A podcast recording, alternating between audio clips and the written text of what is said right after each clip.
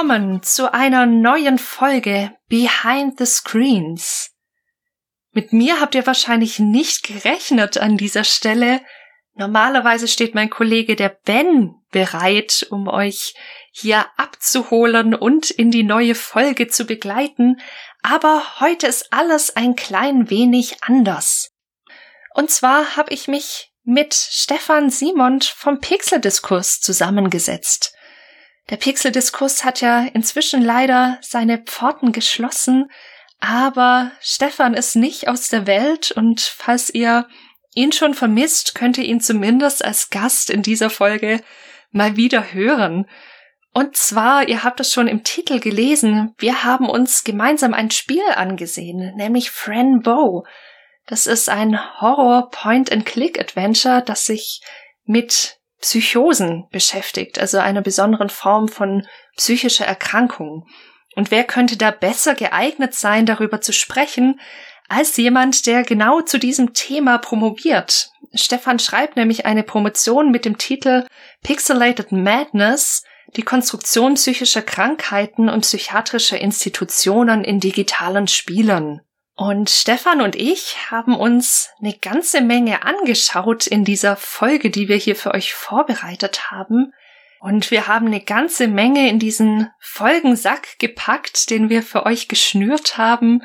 Wir haben uns viel angeschaut. Wir haben sogar mal das Experiment gewagt, die psychotischen Störungen anhand von Fran durchzudeklinieren. Natürlich muss man da ein bisschen aufpassen, weil wir von einer fiktiven Figur sprechen.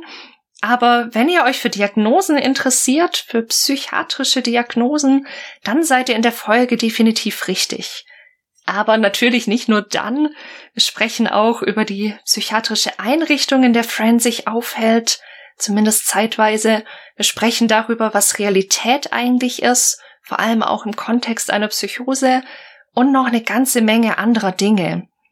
Also falls ihr Franbow noch nicht gespielt habt und das noch tun wollt, dann wäre es eine gute Idee, das zu machen, bevor ihr diese Folge anhört, weil wir auch viel über die Story sprechen werden und da natürlich auch das Ende spoilern müssen. Ansonsten könnten wir nicht gut über das Spiel sprechen. Mehr gibt's an dieser Stelle nicht zu sagen. Viel Spaß mit dieser Folge.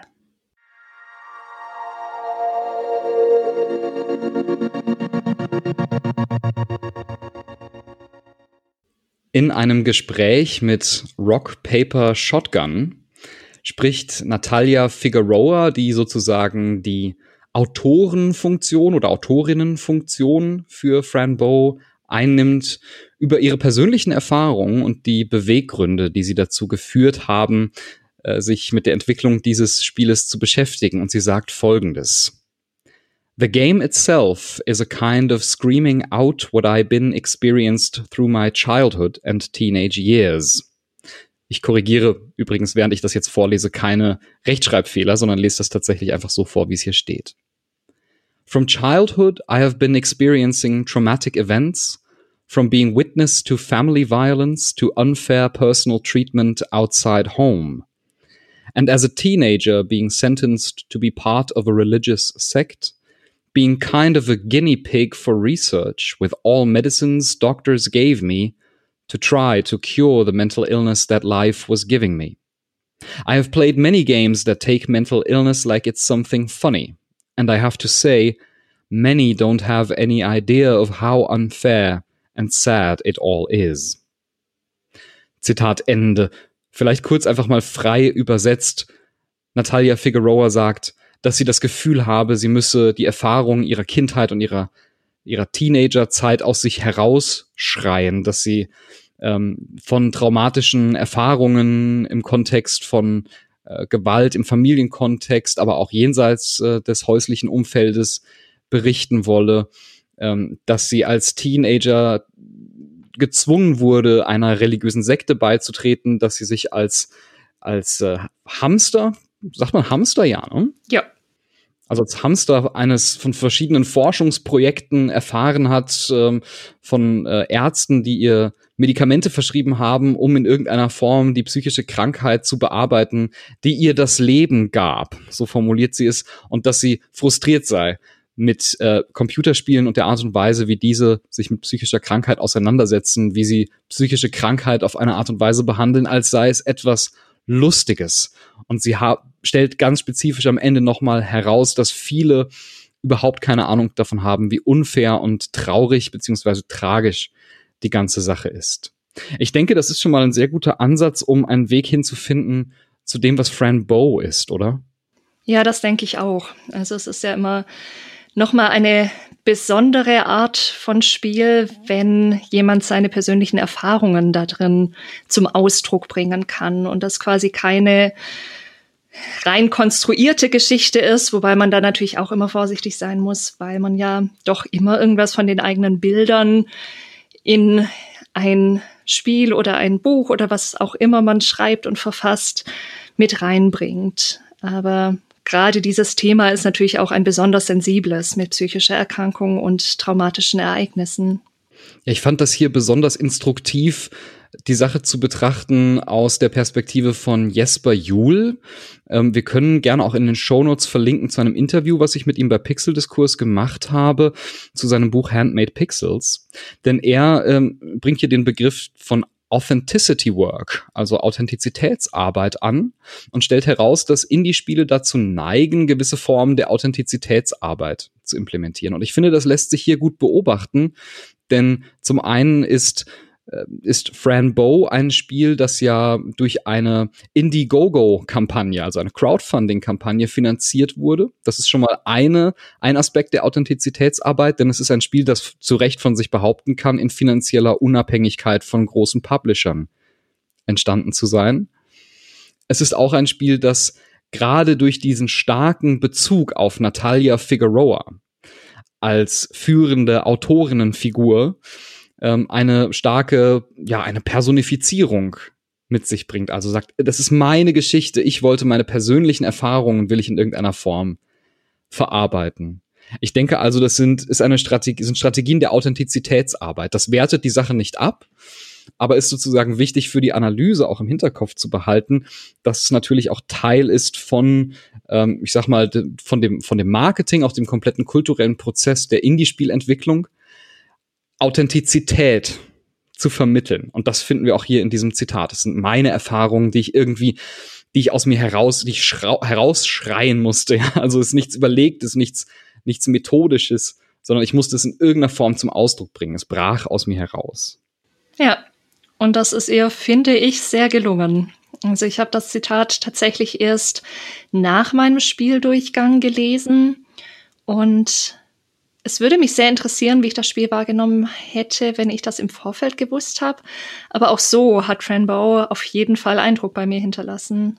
Das geht mir ganz genauso. Und ich glaube, da sind wir auch nicht allein, denn ich habe mir so ein bisschen den Diskurs um Franbow herum angeschaut und bin oftmals auf Aussagen gestoßen wie, es fühlt sich fast so an, als würde das Spiel irgendwie selbst in meinen eigenen Erinnerungen wühlen oder mich mit meinen eigenen Erfahrungen äh, konfrontieren. Ich habe tatsächlich zufällig hier noch ein Zitat von Rachel Presser.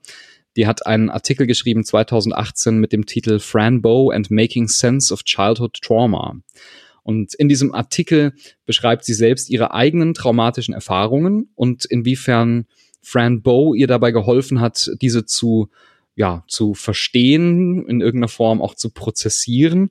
Und sie schreibt, Zitat, I felt like the devs crawled inside my head and put so many of my old thoughts and coping strategies into this game to a point that it was scaring me more than the actual content. Wow. Das ist meine Aussage. Und das ist eine Aussage, ja. Das kann ich mir tatsächlich auch sehr, sehr gut vorstellen, dass sich da auch viele Menschen auf die eine oder andere Art mit der ein oder anderen Erfahrung, die sie gemacht haben, sich sehr gut in diesem Spiel wiederfinden können. Und ich glaube, das ist auch einer der Gründe, warum es so viel rezipiert wird. Und warum vielleicht auch so viele Personen sich dazu angehalten fühlen, Fantheorien zu erstellen. Denn man muss schon sagen, dass Fran Bow dafür, dass es ja eigentlich erstmal ein ähm, recht kompaktes Indie-Game ist, ein riesiges Spektrum an Fantheorien ähm, zur Folge hatte von Personen, die sich damit auseinandergesetzt haben und darüber nachgedacht haben, ähm, was was können wir eigentlich für Schlussfolgerungen daraus ziehen? Wie können wir in irgendeiner Form das, was uns als Narration hier passiert äh, oder äh, äh, vorgestellt wird, konsistent zusammenbringen? Denn das ist gar nicht mal so einfach. Das ist nicht einfach. Also ich glaube, ein Stück weit muss man auch dran scheitern, aber es ist sehr spannend zu lesen, was, was es und anzuschauen, was es alles an Theorien gibt. Sollen wir mal versuchen, die Erzählung von Fran Bow zusammenzufassen? Daran können wir uns mal wagen. Es ist ja so, dass ihr, liebe Leute da draußen, müsst das Spiel ja nicht gespielt haben, um unseren Ausführungen zu folgen. Aber damit wir das gewährleisten können, müssen wir auch in irgendeiner Form zusammenfassen, was eigentlich passiert. Und das ist gar nicht mal so leicht, habe ich festgestellt. Nein, tatsächlich nicht.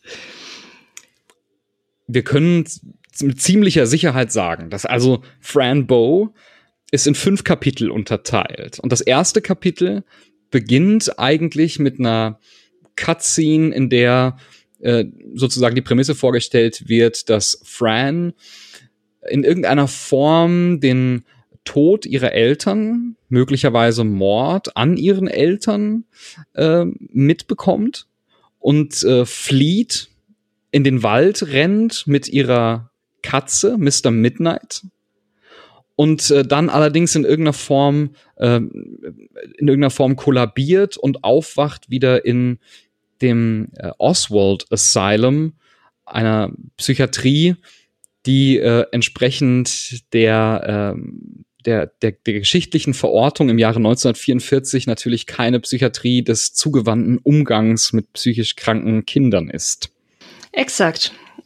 Und da man damals auch noch keine wirklich wirksamen Medikamente hatte, hat man bei Fran Tabletten ausprobiert, die sich als Duotin herausstellten und diese Tabletten lösen bei Fran lebhafte Halluzinationen aus und befördern sie quasi in eine Art dunkle Horror-Parallelwelt.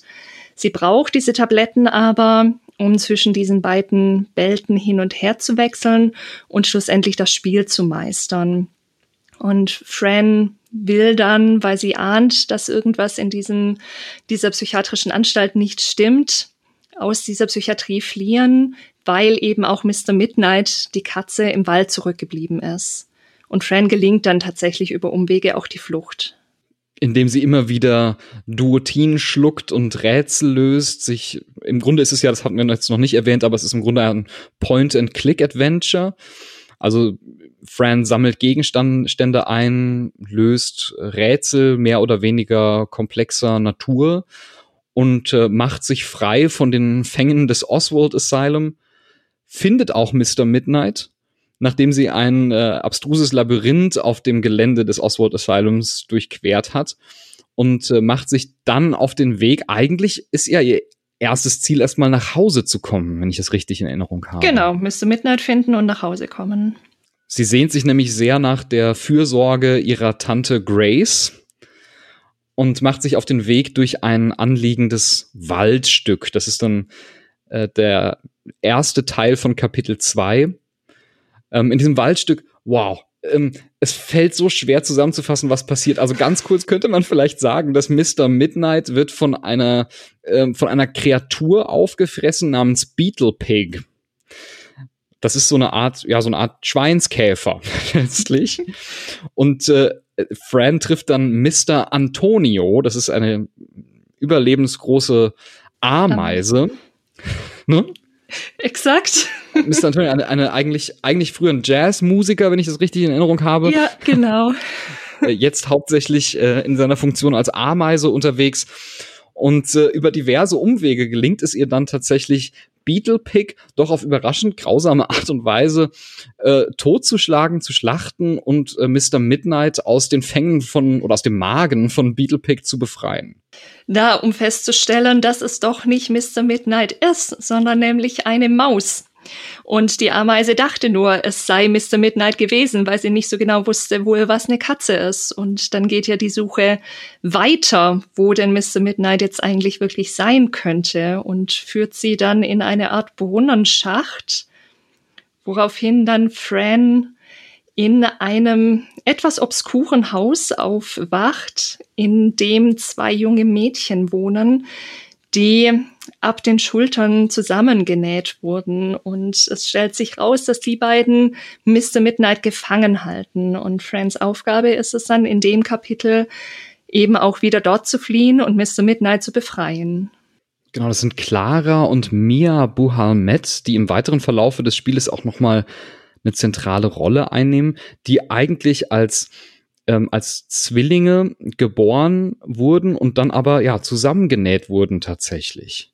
Also äh, eine extrem tragische Geschichte. Die beiden sind auch extrem zornig und rachsüchtig, denn sie machen einen eine obskure Figur namens Edward verantwortlich für ihre tragische Situation. Und genau, Fran schafft es dann, sich dieser beiden sich dieser Zwillinge Clara und Mia Buhalmet zu entledigen, indem sie ein Ritual, ein Ritual ähm, absichtlich so absichtlich äh, fälscht und äh, ja damit sozusagen ihre Seelen freisetzt. So zumindest habe ich es interpretiert. Ja. Ähm, Mr. Midnight befreit und sich äh, auf den Weg macht äh, wieder zurück nach Hause. Äh, was allerdings nicht gelingt, denn beim Überqueren einer Brücke wird sie konfrontiert mit einem Dämon, der sie auch bis zu diesem Zeitpunkt immer wieder mal äh, kurzzeitig äh, heimsucht. Es handelt sich dabei um den Dämon Reamer. Reamer taucht plötzlich auf, erschreckt Fran und äh, Fran stürzt von dieser Brücke herunter. Das ist das Ende von Kapitel 2. Und dann wacht sie in einer märchenhaften Welt namens Etherstar auf und muss feststellen, dass sie sich in einen Baum verwandelt hat und nur noch als ein quasi in der Landschaft liegender Stamm existiert. Und sie wird dann von den pflanzlichen Bewohnern dort gefunden und zusammen mit Mr. Midnight zu dem König von Ethersta gebracht. Und der kümmert sich erstmal darum, dass, mit, dass ein anderes magisches Wesen, Palontras, Fran einen halbwegs funktionierenden Körper gibt. Das funktioniert durch ein magisches Bad in einer speziellen rosa Flüssigkeit.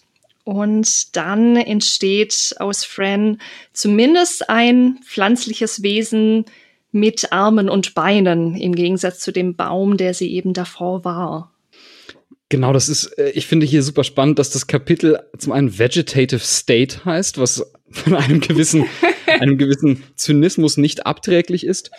Und äh, zugleich wird hier auch dann die Mechanik nochmal stark verändert, denn in dieser Fabelwelt Ethersta ist es so, dass äh, Fran ihre Pillen, ihre Duotin-Pillen nicht mehr, äh, nicht mehr griffbereit hat. Stattdessen bekommt sie eine, oder stattdessen stellt sich heraus, dass sie um Ethersta zu entkommen, wieder zurück in ihre eigentliche Realität zu kommen. Also das ist die dritte Realität, die Realität, in der die Menschen leben und sie ist jetzt in der zweiten Realität. Ähm, dafür muss sie den großen Zauberer treffen. Den kann sie aber nur im Winter treffen. Aber Jetzt muss sie natürlich, denkt sie erst, na, dann muss ich jetzt warten, bis ich endlich zu diesem großen Zauberer kann. Das ist aber nicht der Fall, denn in Ethersta existieren die Jahreszeiten, die vier Jahreszeiten parallel zueinander und können durch das Drehen an einer Uhr, zu welcher Fran dann auch eine Fernsteuerung bekommt, jederzeit durchgeschaltet werden. Das heißt also, man ist als äh, spielende Person in der Situation, dass man ständig zwischen diesen vier Jahreszeiten hin und her schaltet und somit Rätsel löst, auch die Rätsel löst, die einem der große Zauberer dann aufgibt, um letztendlich ein Portal zu erstellen und wieder zurückzukehren in die dritte Realität und endlich den Weg nach Hause zur Tante Fran anzu äh, Entschuldigung, zur Tante Grace anzutreten. Und dazu kommt ja auch noch, dass dem Zauberer dann die Aufgabe zufällt, Fran wieder in eine menschliche Gestalt zu verwandeln. Denn sie ist ja sonst die ganze Zeit in Ethersta tatsächlich noch dieses Pflanzenwesen. Genau, sie ist ein Baummensch eigentlich, mit genau. Blätterhaaren. Und allerdings wird sie dann tatsächlich auch zurückverwandelt in einen Menschen nach äh, einer ganzen Reihe von mehr oder weniger abstrusen Rätseln und ihr gelingt es, dieses Portal zu öffnen, ein pentagrammförmiges Portal, wenn ich mich recht entsinne. Mhm. Und zurückzureisen in ihre eigentliche Heimatrealität, nämlich die dritte Realität, wo sie wieder auftaucht in einem Waldstück und dort Deshalb ist das Kapitel überschrieben mit dem Namen My Imaginary Friend. Diesen ominösen Itward trifft, von dem die Zwillinge zuvor schon gesprochen haben. Ja, und bei Itward handelt es sich um eine Art Skelett mit Zylinder im Anzug und er bietet ihr an, sie nach Hause zu bringen. Und es wird deutlich, dass Edward wohl auch schon früher Frans imaginärer Freund war, aber offenbar hat sie das zu diesem Zeitpunkt vergessen. Und bald kann dieses Fluggerät dann auch starten, nachdem noch ein paar kleinere Rätsel gelöst sind. Und was dann aber passiert ist, dass Schattengestalten auftauchen, die Fran auch schon im in Oswald Asylum gesehen hat und die dafür sorgen, dass dieses Fluggerät abstürzt und Fran dann im Wald wieder aufwacht, ohne Edward. Es sind diese Kamala, heißen sie, glaube ich, ne? Ja, richtig. Genau, Kamala, die ähm, auch schon die anderen Kinder im Oswald Asylum im ersten Kapitel umwoben haben. Jede Person schien irgendwie ein Kamala zu haben, jede psychisch kranke Person zumindest. Und äh, jetzt ist Fran letztendlich im vierten Kapitel bei dem Haus, bei ihrem eigentlich, bei in, in ihrer eigentlichen Heimat angekommen, trifft dort allerdings ihre Tante Grace nicht an, sondern schickt stattdessen Mr. Midnight, durch ein Fenster hinein, um die Tür von innen zu öffnen.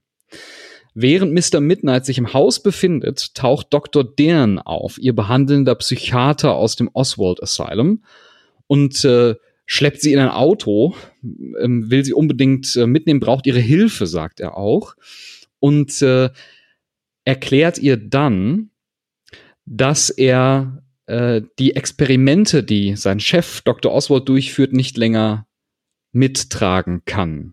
Er enthüllt, dass er an, an Anzeichen oder auch Beweise dafür hat, dass Dr. Oswald mit diesen beiden Zwillingen Clara und Miha Buhal-Met experimentiert hat, sie zusammengenäht hat und, nachdem die beiden Zwillinge dann verstorben sind, in einem Brunnen entsorgt hat. Er möchte jetzt die Untaten von Dr. Oswald aufklären, auffliegen lassen und äh, zu diesem Zweck die Familie von Fran exhumieren, da er vermutet, dass Dr. Oswald auch in der Familiengeschichte und im Tod der Eltern von Fran seine Finger im Spiel hatte. Exakt, denn es stellt sich später im Übrigen auch heraus, dass schon an Frans Mutter und an Tante Grace mit durch den Mr. Oswald Experimente durchgeführt worden sind und Fran deswegen auch besonders ähm, Ziel von Dr. Oswald geworden ist. Es führte dann dazu, dass die beiden tatsächlich auf dem Friedhof sind und nachdem wieder ein paar Rätsel gelöst wurden, die Eltern tatsächlich ausgegraben werden. Und es wird festgestellt, dass in dem Grab, das für Fran vorbereitet ist, denn es wurde verbreitet, dass Fran kurz nach dem Mord ihrer Eltern tot im Wald aufgefunden wurde, und in dem Grab, in dem Fran liegen soll, liegt ein Katzenskelett. Mr. Midnight möglicherweise? Das klärt sich niemals 100%ig, wie so viele andere Dinge im Spiel auch. Richtig, ja. Denn es ist dann so, dass bevor tatsächlich äh, Dr. Dern und Fran äh, ihre Reise fortsetzen können, interveniert wieder Reamer, dieser Dämon, von dem Fran seither verfolgt wird und äh, Fran und er entführt sie sozusagen. Er greift sie und sie verliert das Bewusstsein und äh, das führt uns dann zum letzten Kapitel, zu Kapitel 5, The House of Madness. Fran erwacht in ihrem Kinderzimmer, beziehungsweise wenn man die, den Realitätsstatus wiederum wechselt, dann ist es tatsächlich eine, ein Anstaltszimmer, könnte man sagen, möglicherweise ein Raum im Oswald Asylum. Und sie ist an das Bett gefesselt es ist jetzt wahnsinnig schwer, das zu erklären. Ja. Nehmen wir es einfach so an, wie es ist. Fran gelingt es, Kontakt aufzunehmen zu ihrer früheren Existenz, zu Kind Fran, sage ich jetzt mal. Und äh, hilft sozusagen sich selbst im Kontakt zu ihrem früheren Ich dabei aus äh, diesem aus diesen Fesseln im Bett zu entkommen und dann das äh, House of Madness in der fünften Realität, also sozusagen in einer Art äh, Dunkelwelt, in einer Art Realität, äh, in einer Art Hölle äh, zu erkunden. Und das ist wirklich ein House of Madness. Also, wenn ich ein House of Madness darstellen müsste, würde ich vielleicht eine ähnliche Bildsprache benutzen. Also man darf sich das nicht als ganz klassisches Haus vorstellen. Sie kommt in eine Art Flur, von dem aus alle möglichen Türen an den Wänden, im Boden, in seltsamen Positionen in verschiedene Teile dieses Gebäudes, dieses Hauses führen. Allerdings sind viele davon auch gar nicht von Wänden umgeben. Also sieht alles sehr, sehr fragmentiert aus. Sie trifft auf allerlei seltsame Gestalten, zum Beispiel ein großes Auge, also ein übermenschlich großes Auge, das alles sieht und auch viele andere sehr obskure Gestalten. Und alles ist, ist unglaublich komplex und schwer zu erklären, wie du schon gesagt hast. Das, das muss man tatsächlich einfach sehen, glaube ich. Mir ist da gerade tatsächlich was eingefallen, das hatte ich schon fast vergessen, aber als ich das äh, gespielt habe, es ist schon etwas her, hat mich das super angerührt. Und zwar glaube ich, dass in diesem House of Madness ist in einem Raum auch eine Person, die so halb verwest ist in einer Badewanne und sich oh wäscht. Oh ja. Und darüber klagt, dass sie so stinkt oder sowas, ja. ne? Ja. Boah, das hat, ich glaube, das hat mir mein Herz gebrochen, diese oh. Sequenz. Also es ist wirklich, das sind wirklich drastische äh, drastische Bilder und drastische Geschichten, mit denen man konfrontiert wird. Und letztendlich ist das Ziel aber in diesem House of Madness, ähm, Mabuka, die Mutter der Nacht, the Mother of Darkness, zu erwecken. Ich weiß gar nicht mehr so richtig, warum. Weißt du das noch? Oh. Hast du irgendeine vernünftige Erklärung? Ich glaube nicht, ne? Spontan wüsste ich es nicht. Vielleicht gab es eine, aber es gibt so viele Erklärungen für irgendwelche Dinge, die sich dann später doch wieder als ganz anders rausstellen, als man bis dahin dachte. Also das Spiel schafft, das finde ich auch sehr gut, einen in die Verwirrung zu führen und ist damit vielleicht auch noch schon ein Sinnbild für Psychosen und andere psychischen Erkrankungen, die so sehr mit, mit Realität und Fiktion spielen. Genau, dann, dann fasse ich es, versuche ich es kurz so zusammenzufassen, wie ich es in Erinnerung habe. Mhm. Ähm, natürlich, ich weiß es wieder, äh, Fran ist wieder auf der Suche nach Mr. Midnight, denn sie hat Mr. Midnight ja noch nicht gefunden. Der ist in das Haus gegangen und sie muss jetzt, sie will jetzt Mr. Midnight wiederfinden. Und äh, aus, ich glaube, aus diesem Grunde muss sie die Mutter der Nacht, äh, Mabuka, erwecken. Das gelingt ihr auch mit Hilfe von Itward. Und ähm, sie ist dann, es folgen dann zwei Sequenzen, die sozusagen das Ende darstellen, die ich enorm wichtig finde. Eine Sequenz ist, sie begegnet tatsächlich dann Reema. Denn Reema ist ja, Reema ist der Sohn von Mabuka. Und äh, die fünfte Realität, in der Fran sich gerade befindet, ist sein, seine Heimat sozusagen. Das ist seine eigentliche Realität. Und äh, die beiden unterhalten sich. Reema ähm, erzählt Fran, dass er, äh, dass sie selbst für den Tod ihrer Eltern verantwortlich sei. Dass sie selbst ihre Eltern in einem Anflug von Raserei, von Wahnsinn in Anführungszeichen ähm, erstochen habe. Was Fran natürlich vollkommen fertig macht. Aber es kommt nicht zu einer wirklichen Konfrontation, sondern Fran hat zu diesem Zeitpunkt durch all die Begegnungen und Erfahrungen ihrer Reise äh, die Angst vor Reamer abgelegt, könnte man sagen. Oder vielleicht zumindest zu beherrschen gelernt. Und äh, Reamer daher verschwindet, da er sozusagen, also eigentlich der, Ex, der Sinn seiner Existenz ist eigentlich, sich an der Angst zu laben und insbesondere an der Angst von Fran zu laben. Diese Funktion scheint er erfüllt zu haben ähm, und verschwindet.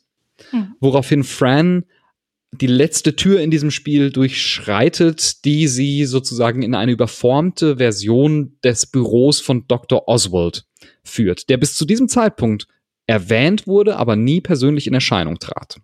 Exakt. Und dort wird Fran dann damit konfrontiert, dass ihre Tante Grace wieder auftaucht und auch Dr. Dean dort ist. Erstmal ist nur Dr. Dean da, der auf einer Art elektrischem Stuhl sitzt und Fran in man mag es Naivität nennen, versucht ihn aufzuwecken und mal schaut, ob dieser Schalter an der Wand denn irgendwie was macht. Das ja. kann man, das kann man mehrfach wiederholen.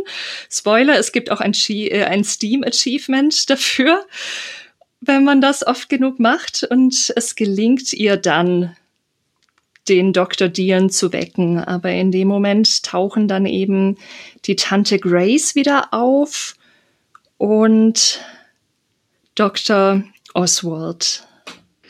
Und es wird dann sozusagen in Anführungszeichen aufgeklärt, dass Dr. Oswald in der Tat an der Mutter von Fran, ich glaube Lucia ist ihr Name, ja. und an der Tante Grace Experimente vorgenommen hat, da die beiden Zwillinge sind. Dr. Oswald ist scheinbar wahnsinnig interessiert an Experimenten mit Zwillingen und möchte letztendlich auch an Fran experimentieren. Aber die Mutter von Fran wollte das nicht zulassen, weshalb Grace und Dr. Oswald gemeinsam die Eltern getötet haben und äh, Fran sozusagen in die Hände von, von Grace übergeben wurde als die verbleibende Tante und so letztendlich dann in das Oswald Asylum gekommen ist. Das Ganze erzürnt Fran sehr, insbesondere da, wenn ich mich recht entsinne, auch Aunt Grace noch versucht, Mr. Midnight, der dann endlich zugegen ist, aber entgegen der bisherigen Erfahrungen nicht mehr sprechen kann, sondern nur noch miaut. Man konnte sich vorher nämlich mit ihm unterhalten, jetzt macht er nur noch miau wie eine ganz normale Katze. Und Aunt Grace versucht sich Mr. Midnight zu entledigen, ihn über so einen Abgrund zu schmeißen oder in einen Abgrund zu schmeißen. Fran ist wahnsinnig sauer. Sie springt ihrer Tante Grace an den Hals und wird dabei von hinten von Dr. Oswald erschossen. Und der Schluss ist dann sehr magisch und es bleibt offen, was er wohl ganz genau bedeuten könnte. Dr. Dean steht hilflos daneben und äh, Dr. Oswald sagt, ähm, er möchte jetzt, wo Fran tot ist, sie möglichst schnell auf dem OP-Tisch haben um ihre Zirbeldrüse höchstwahrscheinlich zu entfernen, weil er sich mit der insbesondere auseinandergesetzt hat und diese Medikamente, die sie genommen hat, wohl einen Einfluss auf die haben sollten, weil es ihm eigentlich darum geht, in die Ultrarealität zu gelangen und zu erforschen, wie, wie man an diese Fähigkeit gelangt. Und bisher hat er eben herausgefunden, dass das insbesondere Kinder können und dazu müssen die aber schwer traumatisiert sein und eben diese Medikamente schlucken. Beides trifft ja auch auf Fran zu. Nun liegt Fran da dann also blutüberströmt auf dem Boden und dann tauchen erfreulicherweise Edward und Palontras wieder auf und heilen sie und nehmen sie gemeinsam mit Mr. Midnight, der auf magische Weise auch wieder aufgetaucht ist, mit und lassen die anderen zurück. Und genau, ich habe hier tatsächlich noch, es gab doch noch diese letzten Worte. Oh ja. Äh, die habe ich mir tatsächlich auch rausgeschrieben, denn während Edward und also It, It, das ist Edwards Flugmaschine und Fran reitet auf dem Rücken von Palontras und äh, die letzten Zeilen dieses Spieles sind dann Fran, die sagt, I still don't know many things. But one thing I do know that between guilt and fear, I choose happiness. Credits. Das ist wow. So ein fantastischer Satz, den muss man erstmal wirken lassen.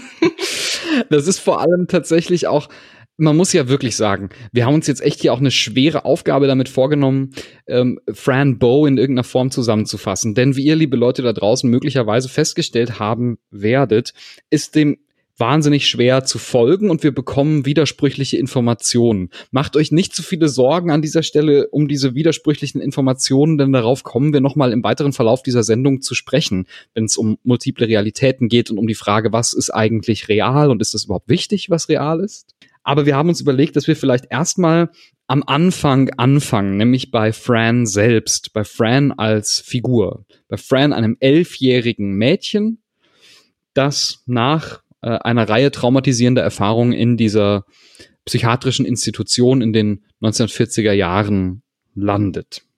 Ja, und ich als Psychologin habe mir natürlich gleich die Frage gestellt, was sie denn für eine psychische Erkrankung haben könnte. Und es tut mir jetzt fast schon ein bisschen leid, nachdem wir jetzt doch diese nicht ganz einfache Zusammenfassung des Spiels hinter uns haben, dass jetzt nochmal ein komplexer Teil kommt. Aber es ist mir tatsächlich wichtig, da mal genau hinzuschauen, weil wir uns ja nachher auch noch über die Darstellung psychischer Erkrankungen unterhalten wollen und nachsehen wollen, ist das überzeichnet, werden Klischees abgearbeitet und so weiter. Wenn ich jetzt eine Diagnose stellen möchte, brauche ich dazu ein Diagnosemanual.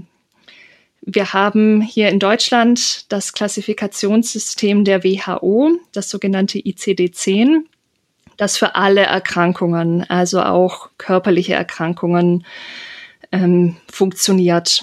Und in diesem ICD-10 gibt es einen Bereich für psychische Erkrankungen. Das ist das Kapitel 5, der sogenannte F-Bereich. Also alle Diagnosen haben dann ein F vorne dran stehen. Und vielleicht denkt man jetzt erstmal an Schizophrenie bei Fran. Das ist wahrscheinlich auch das bekannteste bei den Psychosen eben weil Fran Halluzinationen hat und Halluzinationen zur Schizophrenie dazugehören. An der Stelle nochmal eine kleine Aufklärung. Äh, Schizophren wird als Adjektiv im Sprachgebrauch, im Umgangssprachlichen oft anders verwendet. Da sagt man das häufig, leider fälschlicherweise, wenn man meint, dass jemand zum Beispiel zwei Seiten hat. Aber dann ist er nicht schizophren, der hätte schlimmstenfalls eine dissoziative Identitätsstörung, wie das inzwischen heißt. Aber Schizophrenie geht mit anderen Symptomen einher. Und wenn man die sich mal anschaut, dann ist man im sogenannten F2er-Bereich, wo F20 bis F29 kodiert wird, mit der Überschrift Schizophrenie, Schizotype und wahnhafte Störungen. Allein darunter sind 27 Krankheitsbilder aufgelistet und viele Symptomgruppen, die zu diesem Formenkreis gehören. Da sind zum einen die Halluzinationen jeder Sinnesmodalität. Am häufigsten sind dabei akustische Halluzinationen, also zum Beispiel Stimmen, die kommentierend sein können oder dialogisch, wie wir das zum Beispiel bei Senwa in Hellblade gut sehen können. Aber es fallen eben auch visuelle Halluzinationen darunter, wie Frenzy ja auch eindeutig hat. Ein weiterer Punkt sind Überzeugungen über die eigenen Gedanken, zum Beispiel der Gedankenentzug, also die Vorstellung, dass mir von einer fremden Macht oder einem anderen Menschen die Gedanken aus meinem Kopf genommen werden. Da gab es auch ein Beispiel in Fran Bow. Erinnerst du dich daran, Stefan? Ich glaube, ich weiß, was du meinst, aber ich glaube, ich würde es anders interpretieren. Oh. Ähm, aber fass gerne erst noch mal kurz zusammen, was du meinst mit dem Beispiel des Gedankenentzugs. Genau, da gibt es ein Mädchen im Spiel, das sagt, äh, Dr. Oswald würde ihr Gehirn essen und hätte schon ihre Gedanken gegessen. Und natürlich ist das sicher nicht die einzige Interpretation, die an der Stelle zulässig ist, weil wir ja später auch erfahren, dass Dr. Oswald tatsächlich auch chirurgisch ähm, Eingriffe durchführt. Aber man könnte es tatsächlich auch als dieses, als diese, diesen Gedankenentzug verstehen. Ach, okay, jetzt verstehe ich, was du meinst. Genau, denn es ist ein Mädchen in diesem Korri in einem Korridor und die sagt, nachdem Fran, ähm, es ist eine Patientin natürlich, und nachdem ähm, Fran diese ähm, Mitpatientin, dieses Mädchen äh, bittet ihr dabei zu helfen, aus der Institution zu entkommen, sagt sie, I don't want to tell. The doctor will cut your head open if you don't leave. Und sagt dann, he likes to eat brains. He already took mine. He ate all of my thoughts. Und äh, dieses Zitat, diese Sequenz habe ich tatsächlich interpretiert als ähm, dieses Mädchen wurde schon einer Lobotomie unterzogen. Oh Gott, wir müssen auch noch erklären, was eine Lobotomie ist. Sollen wir das gleich tun oder später? Fahr erst mal ruhig fort mit, äh, mit deinen Überlegungen zur äh, Psychose und zu Frans möglichem Krankheitsbild. Ja, das ist nämlich tatsächlich ziemlich tricky. Aber erstmal noch kurz, was, was grundsätzlich bei Psychosen auftauchen kann. Wahn kommt immer wieder vor. Es kann Verfolgungswahn sein oder der klischeehafte religiöse Wahn, dass man eine religiöse Figur ist, zum Beispiel Jesus oder ein Prophet Und ein wichtiger Bereich sind auch Störungen im Denken. Also das kann ein Gedankenabreißen sein oder Einschiebungen von Gedanken in den Gedankenfluss, was schlimmstenfalls zu völliger Zerfahrenheit führt oder zu einem Wortsalat. Also da ist dann tatsächlich, wenn dann die Person spricht, schlimmstenfalls überhaupt nicht mehr verständlich, was sie sagt, weil so viele Wörter in seltsamer Weise kombiniert werden. Und es gibt noch einen Bereich, den der Negativsymptome, was bedeutet, dass zum Beispiel eine Affektverflachung ist der Fachbegriff, also ein, eine Reduktion der emotionalen Reaktionen stattfindet und Menschen vielleicht auch weniger sprechen. Und auch noch viel mehr, aber ich glaube, das reicht als kleiner Einblick. Was man sagen kann, ist also sowohl die Wahrnehmung als auch die Emotionen, das Denken und das Verhalten sind bei dieser Form von psychischen Erkrankungen abnormal.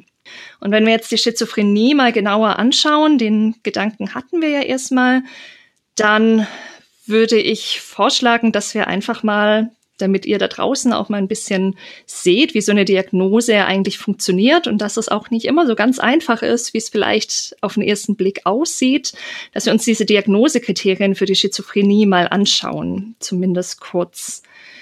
Grundsätzlich muss man da aufpassen, weil Fran noch ein Kind ist. Also sie ist ja erst zehn oder elf Jahre alt und es spricht eigentlich nichts dagegen. Also es steht nirgends, dass man für die Diagnose einer Schizophrenie erwachsen sein muss. Aber bei Kindern sind manche Dinge noch mal ein bisschen anders, manche Symptomgruppen bei bestimmten Erkrankungen. Und es gibt eine Early Onset Schizophrenia. Für die gibt es keine speziellen Diagnosekriterien. Man setzt da dieselben an, aber es ist sehr, sehr unwahrscheinlich. Also man geht von 0,04 Prozent der Bevölkerung aus von Kindern, dass die daran erkranken. Und sonst ist der Erkrankungszeitraum für eine Schizophrenie eigentlich im frühen Erwachsenenalter. Es hängt ein bisschen vom Geschlecht ab, aber so Anfang, Mitte 20er normalerweise und nicht schon bei einer Zehnjährigen. Das sollten wir einfach mal im Hinterkopf behalten. Und wenn wir uns diese, diese Symptome jetzt anschauen, für die Fachleute da draußen, die zuhören, ich nutze jetzt die ähm, Auflistung des DSM 4. Das DSM 4 ist die amerikanische, das amerikanische Diagnosemanual, das sich von den Symptomen nicht wirklich unterscheidet, aber es ist besser strukturiert und deswegen nutze ich das lieber. Wenn wir uns das anschauen, ist das erste, der erste Bereich, dass wir von den gleich folgenden fünf Symptomen mindestens zwei über einen Zeitraum von mindestens einem Monat haben müssen. Da gibt's zum einen den Wahn. Stefan, würdest du sagen, dass Fran einen Wahn hat? Das ist wahnsinnig schwer zu bestimmen. Wahnsinnig, verstehst du? das, ist, das ist tatsächlich schwer zu bestimmen. Ich tue mich extrem schwer damit, denn man muss ja sagen, dass Fran Bow absichtlich offen lässt, ob das, was sie erfährt, tatsächlich ein Wahn ist oder möglicherweise sogar ontologisch real existierend. Und vielleicht halten sie ja alle nur für verrückt. Wer weiß das schon. Also du hast, hast vollkommen recht, das ist ziemlich schwierig. Hm, ich hätte jetzt rein spontan, aber es ist tatsächlich deswegen so schwierig, weil wir das Spiel ja aus Friends Perspektive erleben. Heißt, wir wissen gar nicht, wie das für jemand Außenstehenden wirkt, was sie eigentlich tut und was für Überzeugungen sie hat. Aber Wahn fühlt sich für mich nicht unbedingt so an. Der nächste Punkt aber ist wahrscheinlich, wenn wir davon ausgehen, dass nicht alles, was Fran erlebt, tatsächlich so existiert, der Bereich der Halluzinationen. Genau, das, man könnte immer sagen, ähm, man kann natürlich davon ausgehen, dass nicht alles, was Fran erlebt, existiert und zu einem gewissen Grad, das wird auch durch das Spiel mitunter ja nahegelegt, ähm, sind das Dinge, die nicht so ontologisch oder in einer intersubjektiv geteilten Realität vorkommen. Das heißt also, die andere nicht sehen würden, ähm, dann träfe das zu. Der nächste Punkt ist die desorganisierte Sprechweise. Also das bedeutet das, was ich vorhin schon so ein bisschen erklärt habe, dass schlimmstenfalls tatsächlich nur noch ein Wortsalat übrig bleibt von dem, was die Menschen sagen. Das kann auch weniger extreme Ausmaße annehmen, aber da ist eben sowas damit gemeint. Das sehe ich bei Fran nicht. Ich weiß nicht, wie, wie du das siehst, Stefan. Ich würde sagen, dass sie durchaus eine organisierte Sprechweise hat und ähm, ja mitunter auch eine recht charismatische Artikulation ihrer Gedanken. Das stimmt. Ähm, man muss vielleicht sagen, dass sie, also ihre Gedanken sind allenfalls assoziativer Natur, denn wie man das nun mal so kennt aus Point-and-Click-Adventures, werden die Figuren, und das trifft auch auf Fran zu, maßgeblich charakterisiert durch ihre Kommentare, Beschreibungen und Interpretationen von Dingen, die sie sehen, also die man anklickt als spielende Person. Und äh, da ist es so, dass äh, Frans Überlegungen und Assoziationen sind schon wirklich äh, abstruser Natur teilweise. Das wiederum ist richtig, genau. Der nächste Punkt ist nämlich tatsächlich auch das grob desorganisierte Verhalten. Das bedeutet, dass man Dinge tut, die in der Wachwelt vielleicht nicht, also für andere Menschen, die nicht psychotisch sind, nicht wirklich Sinn ergeben. Also ich musste da an einen Patienten denken in einer Einrichtung, in der ich mal gearbeitet habe. Der hat, also der wurde psychotisch, während er bei uns war und begann dann nachts auf dem Flur Blumen und Sterne mit Klopapier zu legen, lief dann auch in Zimmer von anderen Patienten, machte dann den Wasserhahn an und ähnliches. Wie gesagt, wir wissen ja nicht, was Fran von dem, was sie erlebt, tatsächlich, was da tatsächlich in der Realität ist und wie sie sich da dem gegenüber dann verhält. Also es gibt ja die Szene, wo sie mit, äh, mit Edward in diesem Fluggerät abstürzt und Edward treibt dieses Fluggerät mit einem Fahrrad an. Und als sie nach diesem Absturz wieder aufwacht, liegt nur ein zerbeultes Fahrrad neben ihr. Man könnte daher quasi überlegen, ob sie mit diesem Fahrrad einfach nur geflohen ist, wenn wir jetzt davon ausgehen, dass Fran tatsächlich eine Psychose hat und diese ganze Geschichte mit Edward nicht real passiert ist. Aber es ist tatsächlich dadurch, dass wir alles aus Frans Perspektive erleben, sehr, sehr schwierig zu sagen, ob sie grob desorganisiert handelt. Ja, das würde ich auch sagen. Ich, ich denke, hast du, sind da noch mehr Kriterien, die jetzt folgen? Es gibt noch eins. Eins, okay, Entschuldigung. Mhm. Nee, alles gut. Das letzte sind die Negativsymptome. Also man unterscheidet bei der Schizophrenie zwischen Positiv- und Negativsymptomen. Ein Positivsymptom wäre zum Beispiel die Halluzination. Also das, was da ist, was normalerweise nicht da ist. Während bei den Negativsymptomen zum Beispiel der vorhin auch schon angesprochene flache Effekt, äh, Affekt drunter fällt. Also eine quasi emotionale Verarmung. Es kann auch sein, dass Menschen dann weniger sprechen oder willensschwach werden. Das sehe ich bei Fran von dem, wie sie reagiert, tatsächlich nicht. Oder siehst du das anders? Ich merke schon, dass sie sehr affektiert ist durch das, was sie, was sie sieht. Sie ist ja auch eine sehr ausdrucksstarke Figur. Sie hat diese weit geöffneten Augen, ähm, die für mich so wirken, als würde sie eigentlich alles in sich aufnehmen wollen und zugleich aber auch ähm, maßgeblich schockiert sein von dem, was sie sieht. Sie weint auch an einer Stelle oder an mehreren Stellen, glaube ich sogar. Mhm. Also ja, ich würde sagen, sie ist durchaus eine Person, die in einer schwingenden Verbindung zu ihrer Umwelt steht. Also anhand dieser Kriterien können wir es, finde ich, noch nicht sicher sagen, weil uns schon mal das Zeitkriterium von mindestens einem Monat in die Quere kommt, weil wir nicht so genau wissen, in was für einer Zeitspanne eigentlich diese ganzen Symptome stattfinden. Es gibt dann noch ähm, Leistungseinbußen, sozialberuflich, würde jetzt bei Fran bedeuten, kann sie in dem Zustand in die Schule gehen? Wahrscheinlich nicht. Und Zeichen des Störungsbildes müssen für mindestens sechs Monate anhalten. Also ich glaube, spätestens da sind wir eigentlich ein bisschen draußen. Aber es gibt noch eine Sache, die jetzt eben tatsächlich wichtig ist. Also es gibt ganz viele Ausschlusskriterien. Ich zähle jetzt nicht alle auf, aber das, das für uns, glaube ich, am interessantesten ist, ist Ausschluss von Substanzeinfluss.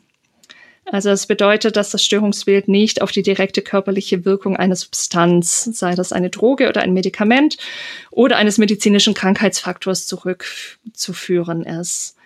Was also bedeutet eigentlich, da Fran ja dieses Duotin schluckt und zumindest am Anfang dadurch mh, diese Halluzinationen bekommt, wären wir eigentlich aus dieser Schizophrenie-Diagnose mehr oder weniger draußen. Das Zeitkriterium, das hätten wir noch irgendwie hingekriegt. Es gibt nämlich auch eine schizophreniforme Störung und eine kurze psychotische Störung, die man in dem Fall, je nachdem, wie lange das dauert, diagnostizieren könnte. Aber wir haben eben diese wahrscheinliche Substanzinduktion. Oder würdest du sagen, dass das auch ohne stattfindet? Weil was wir ja sehen ist, dass Fran sowohl in dieser allerersten Cutscene dem Remor schon mal begegnet, ihn zumindest am Fenster sieht, wo sie ja eindeutig noch kein Duotin nimmt und das Duotin später auch nicht mehr braucht. Genau, ich würde deshalb sagen, es ist letztlich nicht wirklich beantwortbar. Denn es gibt durchaus Anzeichen dafür, dass äh, Fran, sagen wir mal, seit jeher eine lebhafte Fantasie hatte, möglicherweise auch äh, seit jeher in irgendeiner Form halluziniert hat. Edward ist da auch eine Figur, die auftaucht und ihr sagt, ähm, also wir haben schon oft zusammen gespielt. Edward ist so eine Art unsichtbarer Freund eigentlich. Ähm, jetzt muss man aber auch nicht alles äh, in der gleichen Hinsicht, nicht jeden Gedanken pathologisieren, sicherlich. Ähm, aber ähm, ich glaube, es lässt sich letztendlich nicht wirklich beantworten, denn man muss ja sagen, diese diagnostischen Überlegungen können allenfalls Approximationen sein. Es handelt sich ja um eine Figur, mit der wir ja auch nicht sprechen können und äh, wir können keine Nachfragen stellen. Ähm, wir haben auch keinen Überblick über die gesamte ähm, Biografie, auch keinen Überblick über die gesamten Symptome. Und äh, deshalb glaube ich, ist das, ist das wahnsinnig schwierig, oder? Ja, das sehe ich auch so. Also ich habe dann, bin dann tatsächlich noch ein bisschen weitergegangen, bin auf was gestoßen, was dann im F1er-Bereich ist, psychische und Verhaltensstörungen durch Halluzinogene. Man könnte überlegen, ob Duotin ein Halluzinogen ist. Käme da dann, gibt es eine Unterverschlüsselung für psychotische Störungen, vorwiegend halluzinatorisch. Sowas kann man überlegen, aber wie du schon gesagt hast, es ist zum einen weil uns viele Informationen auch fehlen, ist sehr tricky. Und zum anderen glaube ich auch nicht, dass das Ziel des Spiels ist, eine bestimmte Störung darzustellen, sondern wie du ja auch schon in dem Anfangszitat deutlich gemacht hast, es ja auch darum geht, die inneren Erlebnisse dieser Autorin zu verarbeiten. Und da ist es schlussendlich wahrscheinlich nicht zielführend, aber ich fand es trotzdem äh, spannend, mich da mal so ein bisschen durchzuarbeiten und mal wieder festzustellen, wie komplex dieses, ähm, dieses Thema eigentlich ist. Und ich weiß, ich habe euch da draußen jetzt wahrscheinlich auch viel zugemutet und hier vielleicht auch Stefan. Aber ich glaube, jetzt wird es deutlich entspannter und es war mir einfach wichtig, um auch mal zu zeigen, wie komplex Psychosen eigentlich sind und dass es selbst mit klaren Diagnosekriterien und auch nicht nur in Computerspielen, sondern auch in der Realität oft richtig tricky sein kann, eine korrekte Diagnose zu stellen. Und dass Schizophrenie als Begriff oftmals komplett falsch verwendet wird. Genau, das, das war auch einer der Punkte, weswegen ich dachte, lohnt es sich vielleicht, die Schizophrenie mal ein bisschen genauer anzuschauen. Und ich hoffe, für euch da draußen war es einfach auch ein bisschen interessant. Und ihr müsst euch ja auch nicht alles merken. Ich finde aber auch, dass uns das in eine ganz interessante Richtung blicken lässt, denn wir können ja durchaus, also du hast ja im Grunde jetzt schon einen, ich sag mal, ähm, einen psychiatrischen, psychotherapeutischen, psychodiagnostischen Blick auf Fran angewendet. Und äh, wir können uns ja anschauen, auch wenn wir einen Schritt zurücktreten, inwiefern das Oswald Asylum, inwiefern die psychiatrische Institution einen Blick auf Fran wirft. Hier würde ich nämlich argumentieren, dass Fran innerhalb dieser Institution ganz massiv objektifiziert ist. Ich finde hier spannend, dass man ganz am Anfang vom Spiel, in, wenn man in dieser psychiatrischen Institution aufwacht, in Kapitel 1, kann man ein Krankenblatt finden von sich selbst. Das hängt über dem Bett von Fran. Da steht mit unter anderem auch drauf, also Showing Signs of Psychosis. Äh, hier ist der Psychose-Begriff also in Anschlag gebracht, wobei man auch sagen muss, wir sprechen natürlich jetzt immer von einer Rahmung im Jahre 1944. Ja, ähm, da hat sich sicherlich auch noch mal einiges verändert. Wir haben aber auch solche Dinge. Wir haben eine Fallnummer zum Beispiel, also sie hat eine Patientennummer, die ihr zugewiesen wird. Das finde ich spannend, denn diese Patientennummer entfernt sozusagen etwas von der personalen Identität von Fran und weist darauf hin, dass Fran ist sozusagen eine laufende Nummer in einem psychiatrischen System. auch wird ihr Name zwar oben angeführt, aber unten in der Krankengeschichte, die auf dem auf diesem Krankenblatt steht, wird sie dann als the patient, ja, also der Patient oder die Patientin referenziert auch hier eine Form der Anonymisierung. Ihr wird gewissermaßen etwas ihrer personalen Identität genommen und sie wird in die, ich sag mal, operative Struktur dieses, dieser Psychiatrie überführt.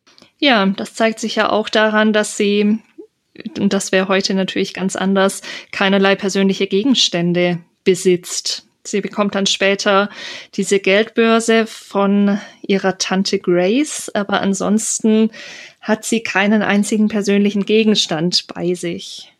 Ich glaube, es könnte sein, ich bin mir jetzt nicht ganz sicher, dass du da eine Sache, eine wichtige Sache übersiehst. Oh. Ihr Kleid. Oh ja, ja, das stimmt. Fran ist nämlich tatsächlich auf eine sehr, ähm, sehr besondere Art und Weise gekleidet. Sie trägt ein, ähm, ein gelbes Kleid mit einer, ich glaube, so einer, so einer, so einer grünen Schleife. Rüsche an der Brust, der Schleife, ja. Ähm, sie trägt außerdem äh, schwarz-weiß gestreifte Strumpfhosen, die in Stiefel führen und hat einen, wie nennt man das? Das ist kein Pagenschnitt, aber so ein Kurzhaarschnitt. Ja, so ein Bob irgendwie. Genau, ein Bob. Und äh, das ist also eine Ästhetik, die in Kombination mit diesen großen Augen vor allem zwei Assoziationen bei mir wachruft. Die eine führt in Richtung von Tim Burton, denn wir sprechen hier von einem von einer handgezeichneten Ästhetik des Spieles. Und äh, es hat definitiv etwas Tim Burton-eskes, auch in der Kombination von Horror, von expliziter Gewaltdarstellung und zugleich aber auch immer so ein bisschen was kindlich Naives. Und äh, selbiges trifft zu und führt mich in den Assoziationsstrang hin zu Alice im Wunderland. Ne? Lewis Carroll. Eindeutig. Also es gibt ja tatsächlich auch Referenzen auf Alice im Wunderland später im Spiel als sie ihrem jüngeren Ich in dem Zimmer begegnet. Da kann sie den Schrank aufmachen und findet an der Schrankwand ein Bild von ihr und ihrer Schulkameradin Alice, die auch eine Grinsekatze im Arm hat. Das ist tatsächlich ganz, ganz eindeutig. Und wenn man, wenn man sich Alice im Wunderland anschaut, ist es ja auch so, dass sie diesen Kaninchenbau betritt und dann in einem Raum mit ganz vielen Türen landet, was mich auch sehr zum einen an den Brunnen und zum anderen an diesen, in diesem letzten Kapitel, diesen Raum mit diesen äh, Türen an verschiedensten Stellen erinnert hat. Auch in Alice im Wunderland gibt es sprechende Insekten. Und das sehen wir ja in Ethursta mit den vielen verschiedenen Bewohnern, dass da auch Insekten sprechen. Und Alice im Spiegelland, also der zweite Teil quasi, da gibt es im Garten einen Garten der sprechenden Blumen, was eben auch wieder auf dieses zweite Kapitel referenzieren könnte. Alice hat dann dort im Spiegelland offenbar zwei Kätzchen, ein schwarzes, das sie am Schluss im Arm hat, und ein weißes. Und genau mit diesem schwarzen Kätzchen, beziehungsweise eigentlich der Grinsekatze, ist sie dann auch abgebildet auf diesem, auf diesem Bild. Das fand ich, fand ich eine ganz fantastische Referenz und freue mich, dass du die sogar ohne, ohne das Bild entdeckt zu haben, ziehen konntest. Genau, ich habe vor allem eher strukturell und ästhetisch äh, darauf geschlossen, auf diese auf diese Referenz, denn es ist ja auch so, dass ähm, Fran flieht ja auch in irgendeiner Form vor der Grausamkeit ihrer der Erfahrungen, die sie gemacht hat. Sowohl und dabei meine ich sowohl den Tod der Eltern, aber ich meine auch, und ich glaube, das ist was wir uns kurz nochmal genauer anschauen müssen, die Erniedrigung und Grausamkeiten, die ihr im Kontext des Oswald Asylum, der psychiatrischen Institution, widerfahren. Denn das ist nun wirklich hart. Also ich fand es ähm, extrem belastend, insbesondere dieses erste Kapitel, denn es handelt sich ja auch um Kinder, denen gewissermaßen noch eine, also nochmal eine ganz andere Form von Unschuld anhaftet. Und äh, sie ist hier in der Situation, dass also in diesem Oswald Asylum die Experim also Experimente vor sich gehen. Das wird relativ schnell klar. Ähm, sie wird in verschiedenen Arten und Weisen, auf verschiedene Arten und Weisen erniedrigt. Es gibt zwei Pflegerinnen, zwei Nurses, die natürlich in traditioneller Uniform sind und die aber auch die eine wirkt so ein bisschen abwesend, die sitzt in der Cafeteria rum und kümmert sich aber auch nicht so richtig, wirkt aber im Grunde vielleicht auch ganz nett. Und äh, dann gibt es aber noch so eine ältere Schwester, sage ich jetzt mal, die, äh, die die Station von Fran überwacht. Denn natürlich ist Fran erstmal auch eingeschlossen. Sie darf also das Zimmer nicht verlassen, beziehungsweise die Station nicht verlassen, auf der sie sich befindet. Und eine wird von einer von einer Krankenschwester überwacht, die ähm, zu Fran sehr unfreundlich ist, ähm, die zu Fran auch sowas, also so What did you do again? You're good for nothing, ähm, also solche solche Sprüche äh, parat hat und in ihrem Schreibtisch findet sich auch ein Revolver. Das fand ich auch beeindruckend. Also hier ist, finde ich, also Fran Bow konstruiert sozusagen jetzt erstmal die, dies, das Pflegepersonal als eines, das bestenfalls desinteressiert ist und schlimmstenfalls, könnte man sagen, die Patienten, die Kinder sind, ähm, also eigentlich als Bedrohung eher empfindet, die bewaffnet sein müssen. Und was ich auch spannend fand, es gelingt Fran ja dann auf den Flur zu kommen, was nicht lange gut geht, weil ihr dann doch wieder eine Pflegerin entgegenkommt und sie dann schlussendlich wieder zurückbringt und dann mit Dr. Dean konfrontiert ist. Und Fran sagt dann, ich bin nur rausgegangen, weil ich so Hunger hatte. Und bei meinen Recherchen über Psychiatrien in den 40ern habe ich herausgefunden, dass das tatsächlich damals durchaus auch gängige Praxis war, psychiatrische Patienten verhungern zu lassen. Und ich weiß nicht, ich, es würde sicher zu weit gehen zu sagen, das eigentliche Ziel war, Fran auszuhungern, das sicher nicht. Aber das fand ich nochmal interessant, dass dieses Hungerthema da tatsächlich aufgegriffen wird im Spiel. Ich würde sogar sagen, ähm, die psychiatrische Institution, wie wir sie hier im Kontext des Oswald Asylums finden, der ist es zu weiten Teilen, ähm, ist, ist das Ziel sicherlich nicht, ähm, Fran jetzt absichtlich in irgendeiner Form zu erniedrigen oder Schmerzen zuzufügen, sie in irgendeiner Form leiden zu lassen, aber die Institution hat ganz andere Ziele als die Heilung und die Unterstützung von Fran. Ja. Denn ähm, das ist was, was äh, Irving Goffman als äh, totale Institution beschreibt, also eine Institution, die ähm, klar definierte Ziele hat und alles, was in dieser Institution passiert, ist auf diese Ziele ausgerichtet. Jetzt ist diese psychiatrische Institution, sollte erst, man erstmal meinen, ähm, darauf ausgelegt zu heilen, aber äh, wir sind in 1944er Jahren, wir wissen nicht, wo es ist, wir wissen, dass aber zweifelsohne ähm, zugleich äh, in äh, Nazi-Deutschland massive äh, Massenmorde an psychisch kranken Personen auch ähm, äh, begangen werden. Und wir wissen, dass äh, wir noch weit vor einer sozialpsychiatrischen Reform sind, noch weit vor einem eigentlich wirklich zugewandten Gedanken, also auch dem Gedanken, dass man tatsächlich, äh, dass es sozusagen Patienten mit, äh, also gleichberechtigte Patienten sind, die eine, ein Anrecht haben auf Glückseligkeit. Ja, auf jeden Fall. Ich glaube, sollten wir jemals über Town of Light sprechen, ist das da auch ganz stark das Thema. Es ist ja auch tatsächlich so, dass es in den 40er Jahren noch keine Antipsychotika gab. Also wenn heute jemand ähm, psychotisch ist, dann gibt man natürlich ein Antipsychotikum, das quasi im Gehirnstoffwechsel Dinge verändert und dann bestenfalls tatsächlich die Psychose zum Verschwinden bringt.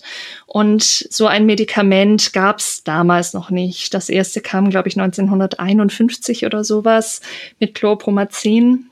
Und in den 40ern war man da tatsächlich auch ziemlich hilflos, wenn man solche Patienten zu behandeln hatte, weil es eben keine wirksame Behandlung im Sinne was, von was Medikamentösem gab und man eigentlich Patienten höchstens ruhig stellen konnte.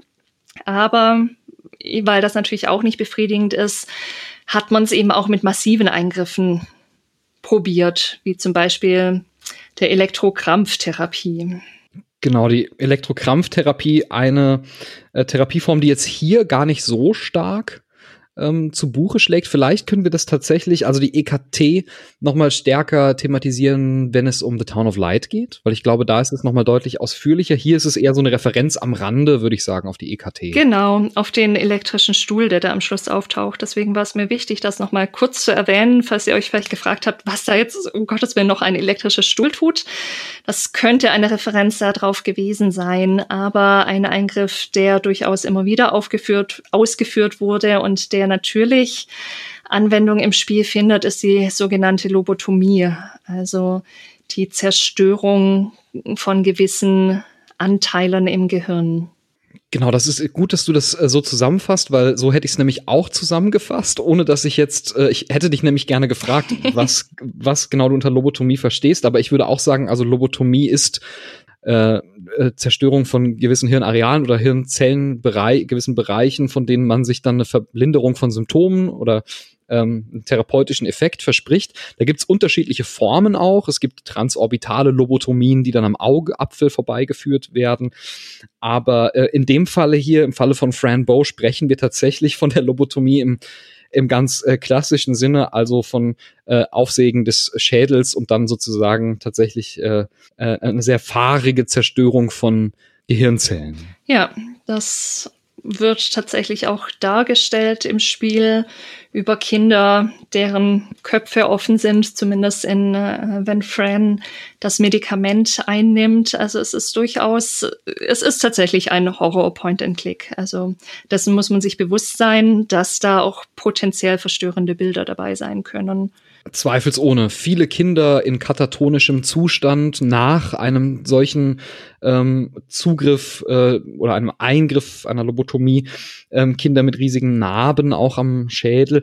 Und äh, man muss sagen, dass mir ist dabei ganz stark aufgefallen, dass es einen Konflikt gibt im psychiatrischen Diskurs, der dargestellt wird. Ein Konflikt, der tatsächlich sicher auch also von großer Relevanz war, historisch in den 40er, 50er Jahren ähm, ein Konflikt zwischen auf der einen Seite Dr. Oswald. Der ist dieser Anstaltsleiter. Dr. Oswald hat eigentlich nicht so wirklich, dem, der will experimentieren. Ja, und der braucht die Kinder, der braucht, äh, braucht vor allem auch Zwillingskinder, um zu experimentieren. Er hat, ich würde fast sagen, in diesem Kontext etwas von Dr. Mengele. Ja, danke. Das wollte ich gerade auch unterbringen. Perfekt. Ja, also auch mit, mit dem äh, Zwillinge zusammennähen, das hat er nämlich tatsächlich auch gemacht. Ich würde sagen, also hier ist ganz klar die Referenz. Es hat natürlich auch seinen, seinen Grund, warum ähm, Natalia Figueroa, wenn sie ihre eigene Geschichte erzählen möchte, dann aber diese Geschichte in den 40er Jahren angesiedelt ist, in denen sie ja zweifelsohne äh, noch nicht existent war. ähm, ich glaube also, das hängt mitunter auch damit zusammen, dass es, äh, dass sich in diesem Kontext der Konflikt des psychiatrischen Diskurses besser illustrieren lässt. Denn also Dr. Oswald, wenn man ihn mal so als Dr. Mengele-Äquivalent hernimmt, ist, wie gesagt, nicht jetzt darauf aus, den äh, Kindern oder den PatientInnen Schaden zuzufügen, sondern hauptsächlich an seinen eigenen Experimenten und äh, nutzt sie sozusagen in dehumanisierender Weise für seine Experimente. Und äh, auf der anderen Seite dieses Konfliktes steht für mich Dr. Dearn, der behandelnde Psychiater von Fran. Am Anfang in der ersten Sequenz ist es nämlich so, dass er eine Hypnosetherapie mit ihr durchführt und ähm, auch im weiteren Verlauf dann sozusagen eher skeptisch abweisend gegenüber dieser Applikation von Duotin erscheint. Er scheint es nicht so wirklich machen zu wollen, sondern das scheint auf Anordnung zu passieren von seinem Chef Dr. Oswald. Nachdem Fran ja auch alle bis dahin ähm, offenbar eingenommenen Medikamente nicht vertragen hat, war ja dieses Duotin, das sie am Anfang noch unter seiner Aufsicht bekommt, tatsächlich auch so ein bisschen der letzte Versuch, der ja dann auch gescheitert ist. Ja, und später kommt Dr. Dean ja auch dahinter, was eigentlich tatsächlich alles läuft. Und zwar erzählt er, dass er gefeuert wurde, aber ich kann mir sehr gut vorstellen, dass er da auch nicht freiwillig geblieben wäre, weil er mir tatsächlich auch als ein Arzt oder ein Psychiater, Psychotherapeut mit gewissen ethischen Richtlinien erscheint.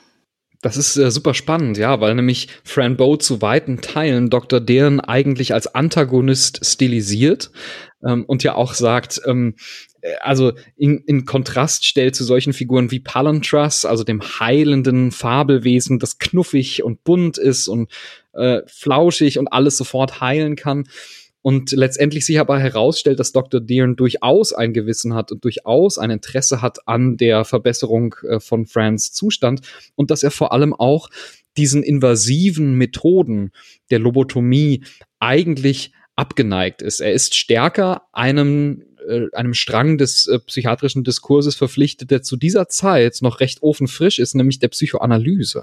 Ganz richtig. Das hat mich natürlich auch gefreut, das so dargestellt dort zu sehen.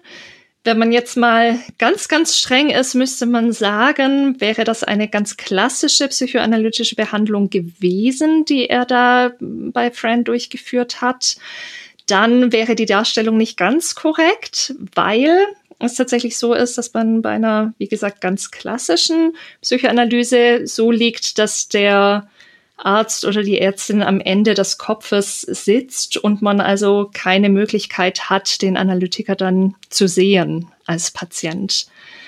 Und im Spiel ist es ja so dargestellt, dass Fran einen guten Blick auf Dr. Dealen hat. Und er arbeitet mit Hypnose.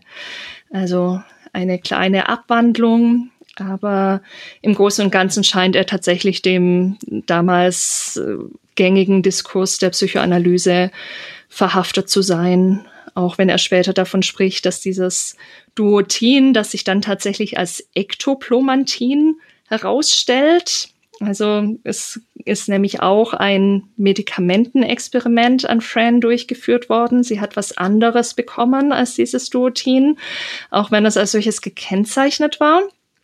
Und jetzt habe ich den Faden verloren. Entschuldige bitte, das war mein, mein Telefon. Ich habe gerade hab stumm geschaltet. Tut mir leid. Ich glaube ich glaub gar nicht deswegen, manchmal verliere ich einfach Fäden.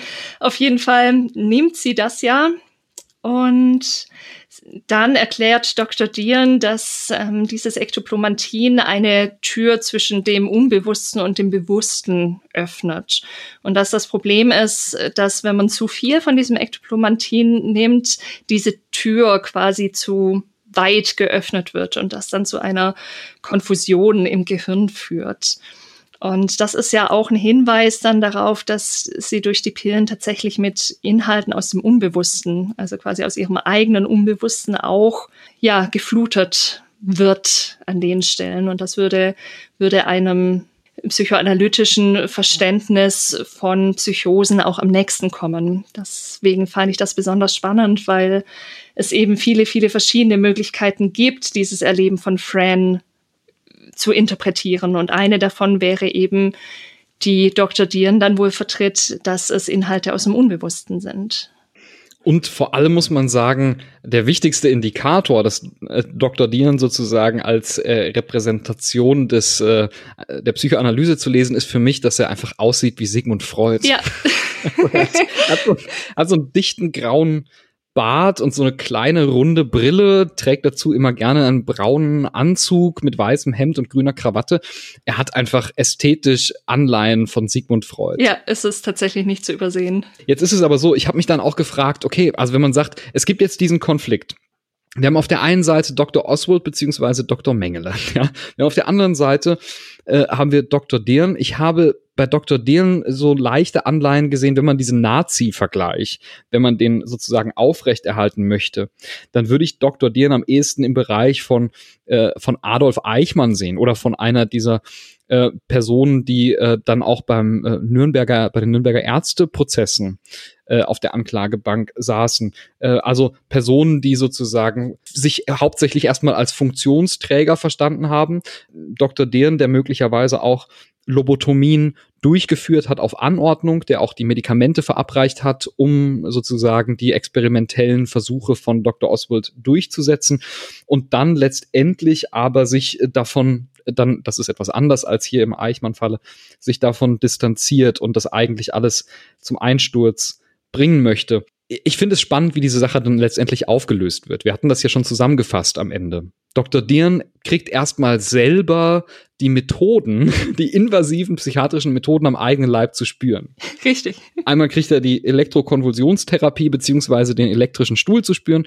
Er bekommt auch von Fran dann in dem verzweifelten Versuch, ihn aufzuwecken, Duotin in hoher Dosis injiziert. Und äh, letztendlich ist, ist es aber dann doch so, dass natürlich, klar, Dr. Dirn bekommt einen Einblick in die Erfahrungen von Fran. Denn letztendlich ist in dieser Abschlusssequenz, in der Palon Truss und Itward auftauchen, um Fran wiederzubeleben und sozusagen sie mitzunehmen, das sind, ist ja etwas, was Dr. Dean miterlebt. Er sieht das mit an, zwar werden nachher seine Erinnerungen gelöscht, aber er bekommt hier als sozusagen Psychoanalytiker einen Einblick in die Perspektive von Fran, von der er zuvor ausging, dass es sich um Halluzinationen handle.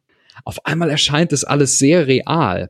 Exakt, das ist ja auch der erste Punkt tatsächlich, an dem es wirklich eindeutig ist, weil man hat normalerweise keine geteilten Halluzinationen.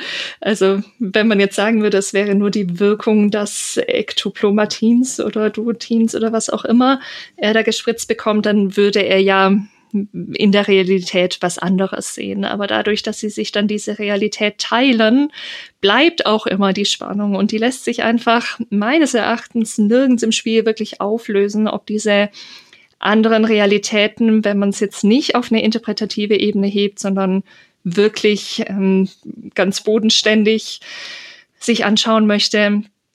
Ähm, es wird nicht klar, ob, ob diese Realitäten so existieren und ob da auch andere Zugriff zu haben. Das Einzige, was noch in die Richtung deutet, was mir spontan einfällt, ist, dass Fran im ersten Kapitel mit einem Mädchen spricht, das eben auch diese schwarzen Gestalten sieht, die an jedem der Kinder hängen, mehr oder weniger.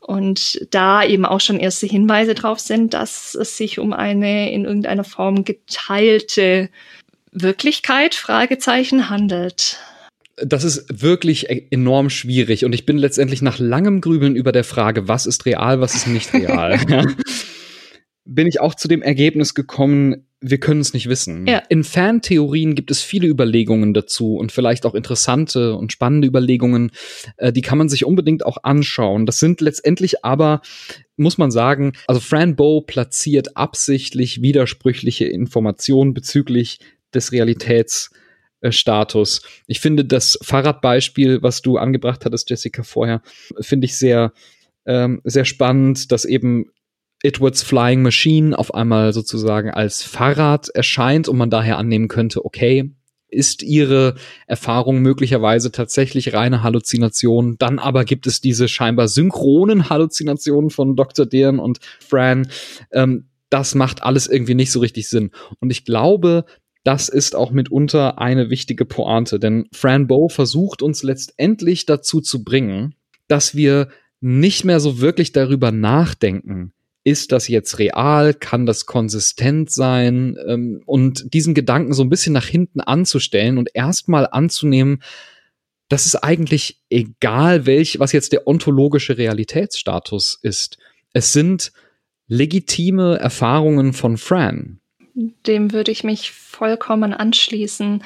Ich habe auch eine Weile über diese fünf Ebenen, die es ja insgesamt plus die Ultrarealität gibt, nachgegrübelt und habe mich da gefragt, also es gibt ja die Ebene Licht, Ethersta, Human World, also die menschliche Welt, die Realität des Todes und die Realität der Finsternis. Wenn man die sich nacheinander aufzählt, haben wir quasi Licht, Leben, menschliche Welt, Tod, Dunkelheit. Und die menschliche Existenz steht also genau in der Mitte. Das fand ich einen ganz, ganz spannenden Gedanken, weil ich glaube, dass, dass unser Leben oder unsere Existenz tatsächlich eben genau zwischen diesen Polen aufgespannt wird und wir damit konfrontiert sind.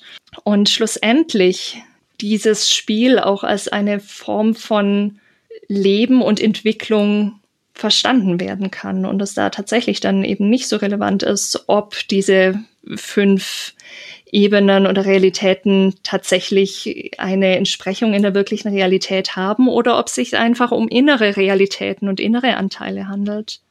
Genau, es ist gerade in der Legitimat Legitimität dieser Realitätserfahrung finde ich ein insbesondere, insbesondere spannender Punkt, ähm, dass der psychiatrische Diskurs oder der Konflikt des psychiatrischen Diskurses hier auf eine sehr interessante Art und Weise aufgelöst wird.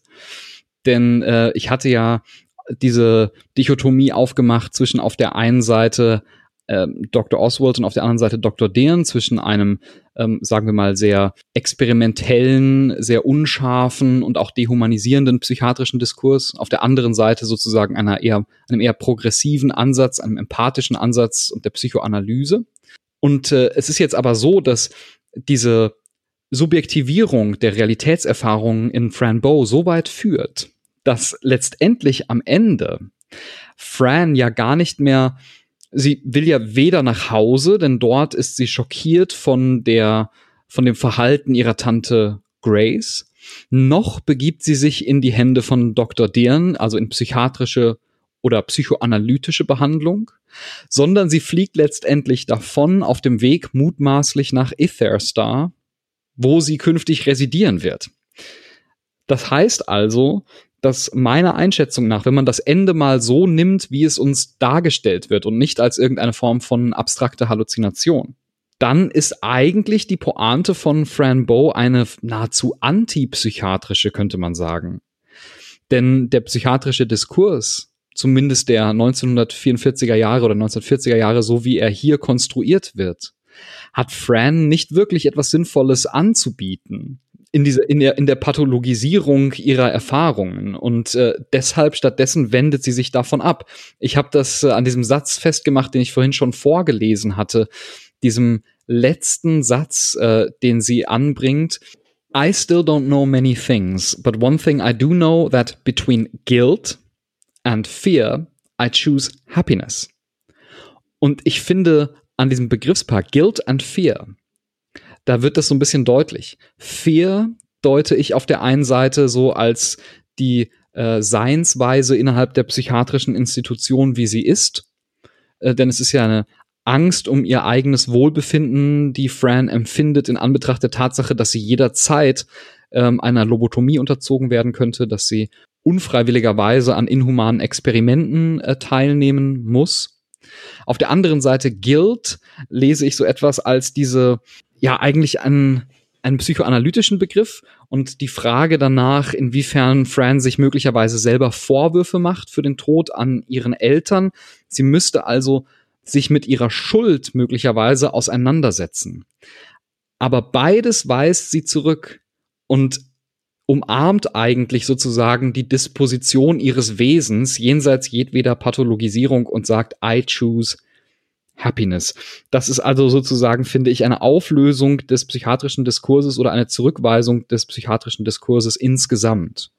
Ja, das kann man ganz bestimmt so deuten. Und ist ein überraschendes, aber finde ich befriedigendes Ende gerade in seiner Widersprüchlichkeit, glaube ich, sehr befriedigend, Exakt. weil es endet so widersprüchlich, wie das komplette Spiel eigentlich strukturiert ist. Ja, und tatsächlich wäre ja auch die Frage, was, was würde sonst mit Fran passieren? Und das würde eben, wie du sagst, wahrscheinlich bedeuten, dass sie dort weiter in dieser in, in dieser psychiatrischen Institution stecken bleibt und äh, ihr da schreckliche Dinge widerfahren. Und das könnte natürlich auch, man kann es natürlich auch so lesen, wenn man sagt, das sind alles Halluzinationen, dann könnte man es natürlich auch so lesen, dass Fran am Ende von Kapitel 4 ähm, wieder in dieser Institution landet, ja, und das House of Madness ähm, sozusagen dann die Psychiatrie ist, in der sie die ganze Zeit über dann feststeckt und der Rest passiert nur noch in ihrem Kopf. Ja. Exakt, das ist, ähm, das ist tatsächlich nicht klar. Und es ist ja auch nicht klar, also in der Realität scheint sie ja erschossen worden zu sein, ob sie eigentlich überhaupt noch lebt. Also auch das ist eine Frage, die, die offen bleibt schlussendlich. Oder ob sie sich, wenn man jetzt doch diese Psychosendeutung heranziehen würde, ob sie sich jetzt quasi einfach in in extreme Halluzinationen und eine vollkommene Fantasiewelt zurückzieht und quasi gar nicht mehr in Kontakt mit der eigentlichen schrecklichen Realität ist und ein Stück weit dissoziiert vielleicht auch. Ich genieße diese Interpretationsoffenheit ja sehr, muss ich sagen. Ähm, ich würde aber vielleicht abschließend sagen, dass ich Fran Bow besonders spannend finde, ähm, da es ein Spiel ist, das psychische Krankheit äh, so radikal subjektiviert, wie ich es kaum in einem anderen Titel bislang gesehen habe. Also ähm, schon äh, relativ früh ähm, den Zugriff des psychiatrischen Diskurses zurückweist, indem Fran Bow, das hatten wir jetzt noch nicht erwähnt, äh, Entschuldigung, indem Fran die Diagnose ähm, Psychosis zurückweist und also sagt Psycho what? I'm definitely not that. Ähm, und äh, sozusagen Stück für Stück hinführt äh, zu dem Punkt, dass die persönliche Erfahrung, unabhängig von der Frage ihrer ontologischen Realität oder ihres ontologischen Realitätsstatus, kostbar ist. Und ich glaube, das ist sozusagen ein äh, zentraler Punkt, ein empathischer Punkt, der dazu beiträgt, dass man Fran Bow eben auch als Spiel lesen kann, das sich weniger darum kümmert, ähm, was eigentlich psychische Krankheit ist und wie sie behandelt werden kann, sondern eher darum kümmert, äh, zu versuchen, ein, eine, eine empathische Perspektive, eine einfühlende Perspektive aufzuzeigen.